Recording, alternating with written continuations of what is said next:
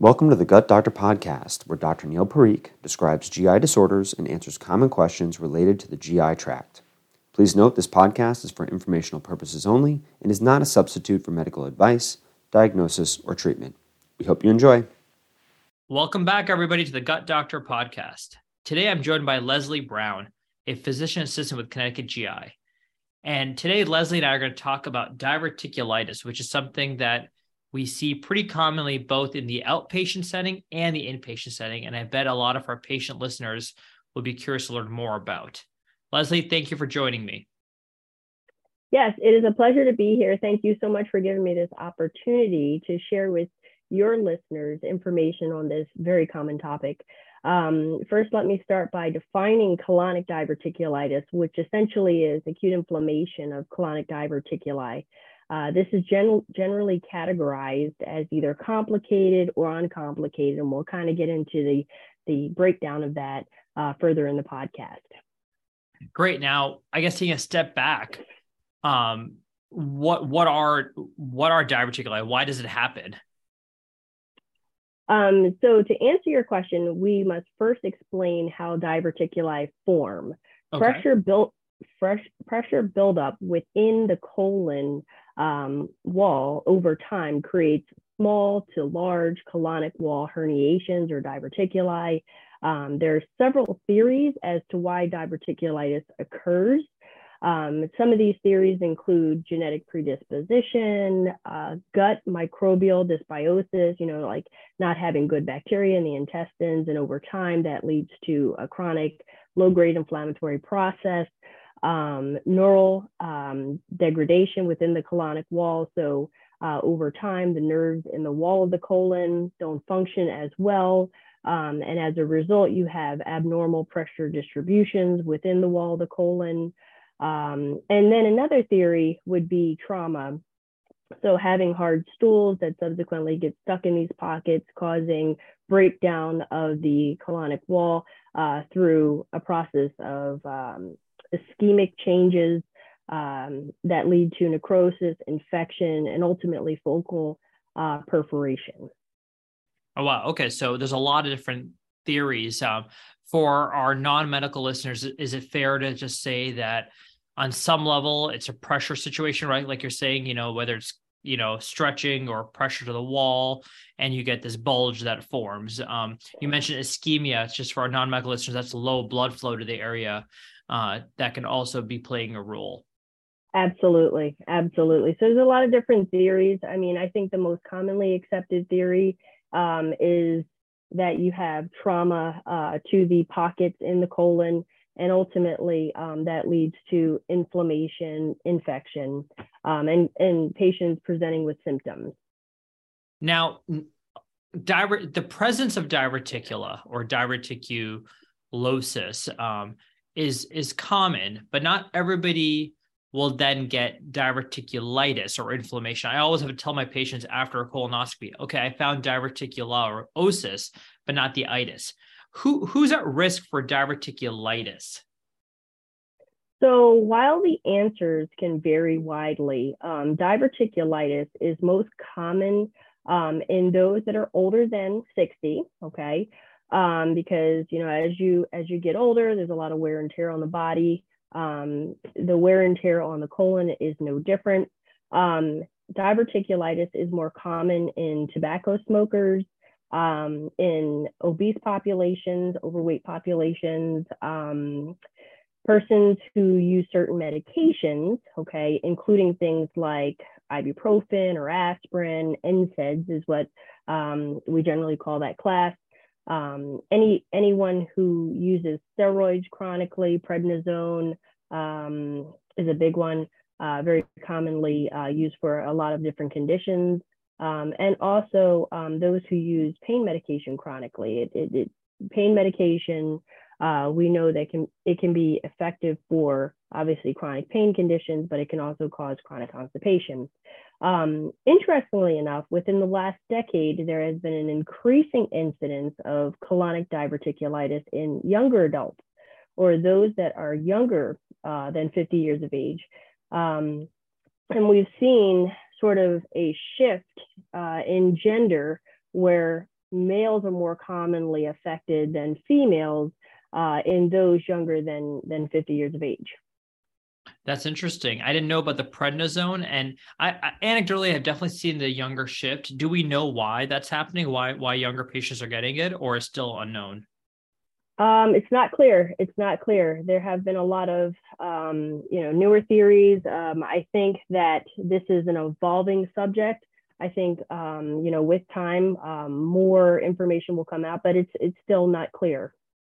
So, what are the common symptoms if you get diverticulitis? What should our patients be on the lookout for? Absolutely. So, um, with diverticulitis, you have a, a, broad range with regards to symptoms, but the most common symptoms include abdominal pain. Um, the pain can either be mild and intermittent um, or a, a, constant, intense pressure, stabbing pain. Um, usually, the pain is associated with um, nausea, low grade temperature, or fever. Um, oftentimes, you'll have bowel changes, uh, including constipation, less so diarrhea. Okay, so obviously a variety of symptoms, but you know, pain and fever um, probably the two that stand out the most. Now, I was always under the impression, and you know, it's been a bit since I was in medical school and residency, but the management used to just be you give antibiotics. Now, I'm under the impression that may be changing a little bit. Is that correct? That is changing um, because as we look into the benefits of antibiotics and also the risks, um, we're finding that um, a lot of patients, especially those um, that come in with acute diverticulitis that are in low risk outpatient populations, let's say, for example, this is your first time having uh, diverticulitis, you have very mild symptoms in terms of your medical history. Um, maybe you have blood pressure issues. Uh, so Leslie, that's that's interesting with the antibiotics. So if we're not going to antibiotics, what about diet? What diet do you recommend? Um, so with regards to acute diverticulitis, um, the diet can vary quite a bit. Um, if you're having, if you have a patient that has, or if a patient is having severe pain, um, you definitely want to dial back on the diet as much as possible. Um, and what I mean by that is no solid food, clear liquids. Um, you want to maintain hydration. Um, but if you have a patient that has pain that is mild, um, and generally, you know, not too bothersome, but it's it's there um, you can have the patient try uh, a soft, low residue, low fat diet. Um, typically, if it's something like mashed potatoes, it, it's very um, a simple. It's a simple food. It's a simple starch, very easy to break down uh, for the for the colon. Um, while the colon uses that time um, to uh, repair itself and resolve the inflammation. Um, you might want to also consider the benefits of lactose free dairy and probiotic rich foods. Um, probiotic rich foods uh, are generally anything that's fermented, but yogurt, for example, is a very good option um, in a case like this where you have uh, a very selected diet and um, you have inflammation that would otherwise, you know, respond well to to good uh, bacteria within the gut. So that's pretty much that. So if we go with dietary changes and not antibiotics, um, when do you reassess or do you tell your patients, hey, reach out if so, such and such happens? Um, yeah, that's a great question. So if patients are not treated with antibiotics, we should be very um, vigilant. We should be monitoring these patients very closely. Um, you definitely don't want you know several weeks to go by before you're seeing them again. So i would suggest a follow-up within about two to three days um, in the outpatient clinic. Um, if they're doing well um, clinically you could after that two to three day period then see them again on a weekly basis until the symptoms have resolved obviously if a patient is clinically deteriorating then in that case you don't want to chance you know um, them having a complication that is subsequently delayed in terms of the management. So you would then proceed with hospital admission for intense observation, antibiotics, fluids, uh, things of that of that nature. Let's talk more about this. So, when do you recommend a patient go to the ER? Say they're on antibiotics and they don't respond. Uh, when do you call it complicated diverticulitis or send the patient to the hospital? Um, so typically, you would you would um, we would start by addressing uh, or defining complicated diverticulitis. So, complicated diverticulitis is, as its name suggests, diverticulitis that is associated with a complication. Okay.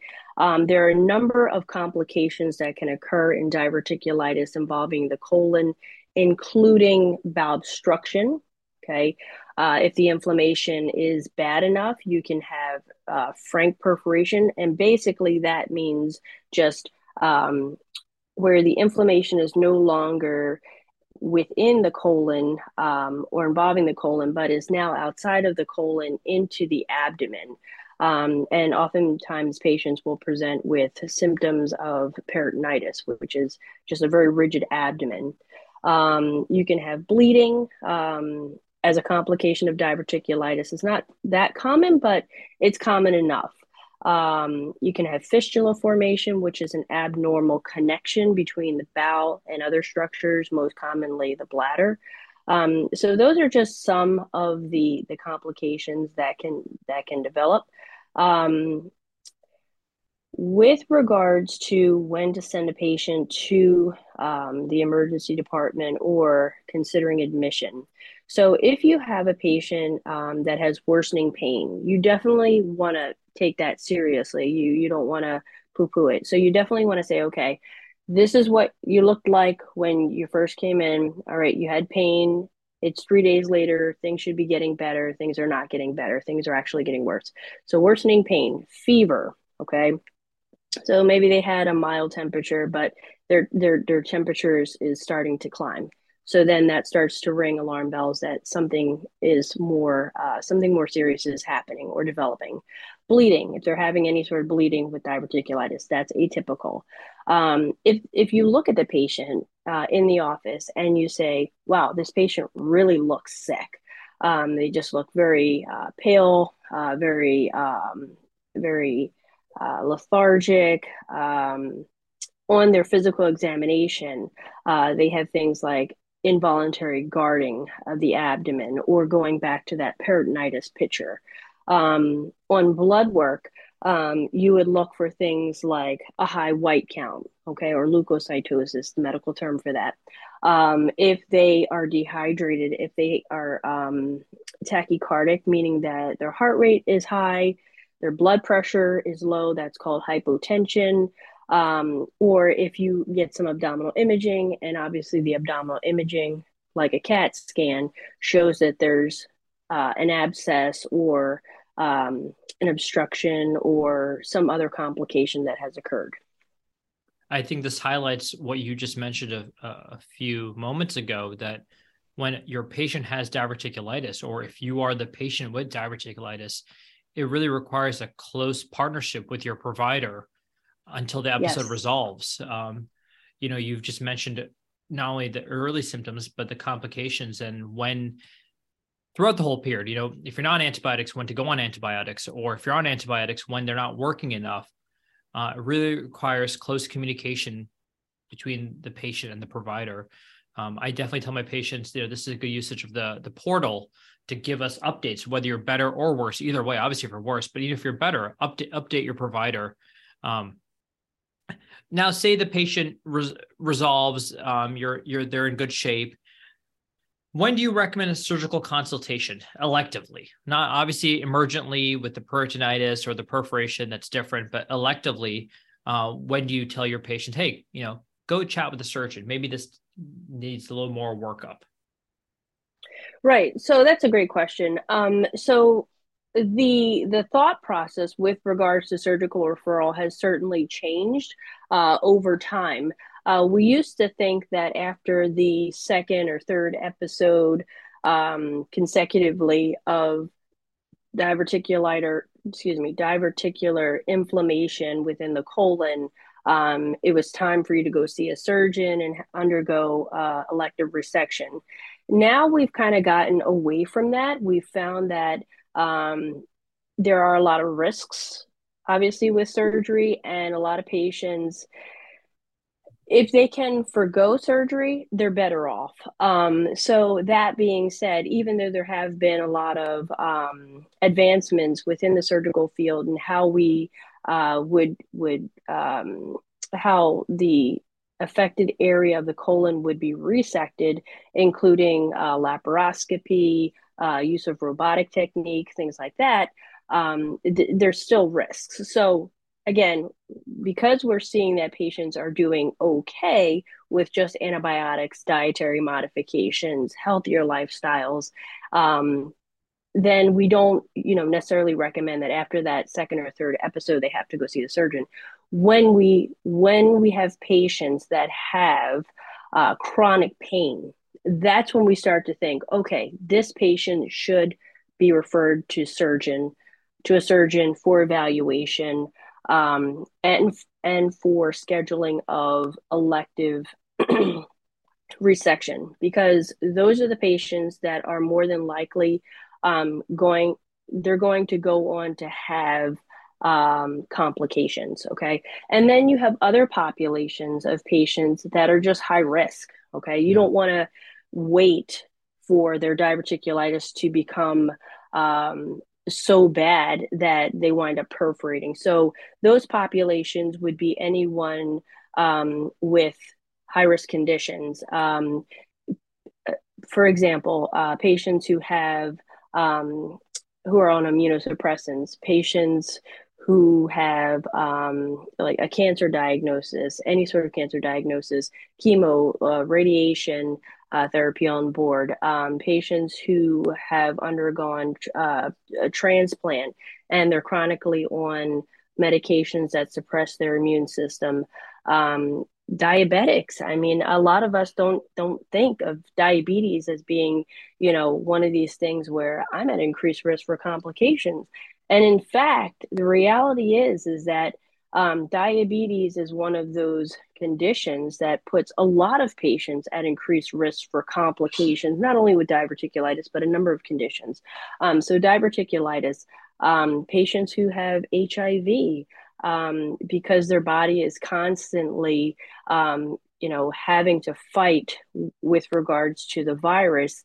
Um, so they're automatically they fall into a category of this is a patient who is at higher risk for complications um, if the diverticulitis continues to be a problem. So these are the pe- these are the people we want to identify, um, and also patients who have chronic kidney disease. Um, and I think that kind of falls hand in hand with the diabetes because we see a lot of um, patients who have both chronic kidney disease and also have diabetes. So that being said, um, there are a lot of common disorders, but then there are a lot of other non not so common disorders. But it's up to us, the clinician, to identify those patients that are at higher risk and to get them over to see the surgeon sooner than later, um, because these are the patients that are going to go on to have more severe um, diverticulitis. They're going to have more severe outcomes, and death is going to be more likely in these populations. So we definitely want to um, be vigilant and we want to you know take a thorough history. We want to identify these risk factors and make the referral sooner than later. I mean leslie that's fantastic. I think you hit it right uh, appropriately that it used to be oh after two episodes you see the surgeon get the resection done. And now it's a much more of a conversation and there's much more nuances there. So i think what you mentioned there for our, our non-medical listeners um, will resonate very carefully. You know, have a conversation with your your provider. This is not just a, a black and white algorithm anymore. So, Leslie, this has been great. Thank you so much for taking the time today. Um, I know I appreciated it. I know both our medical and non-medical listeners definitely would have will have appreciated it. And uh, I look forward to doing this again with you in the future. Thank you. Um, you are so welcome, and thank you so much for allowing me to be able to um, you know share information with regards to this very common topic. And hopefully i'll be able to rejoin you again sometime soon with an update. Sounds great. Thanks leslie. You're welcome. Take care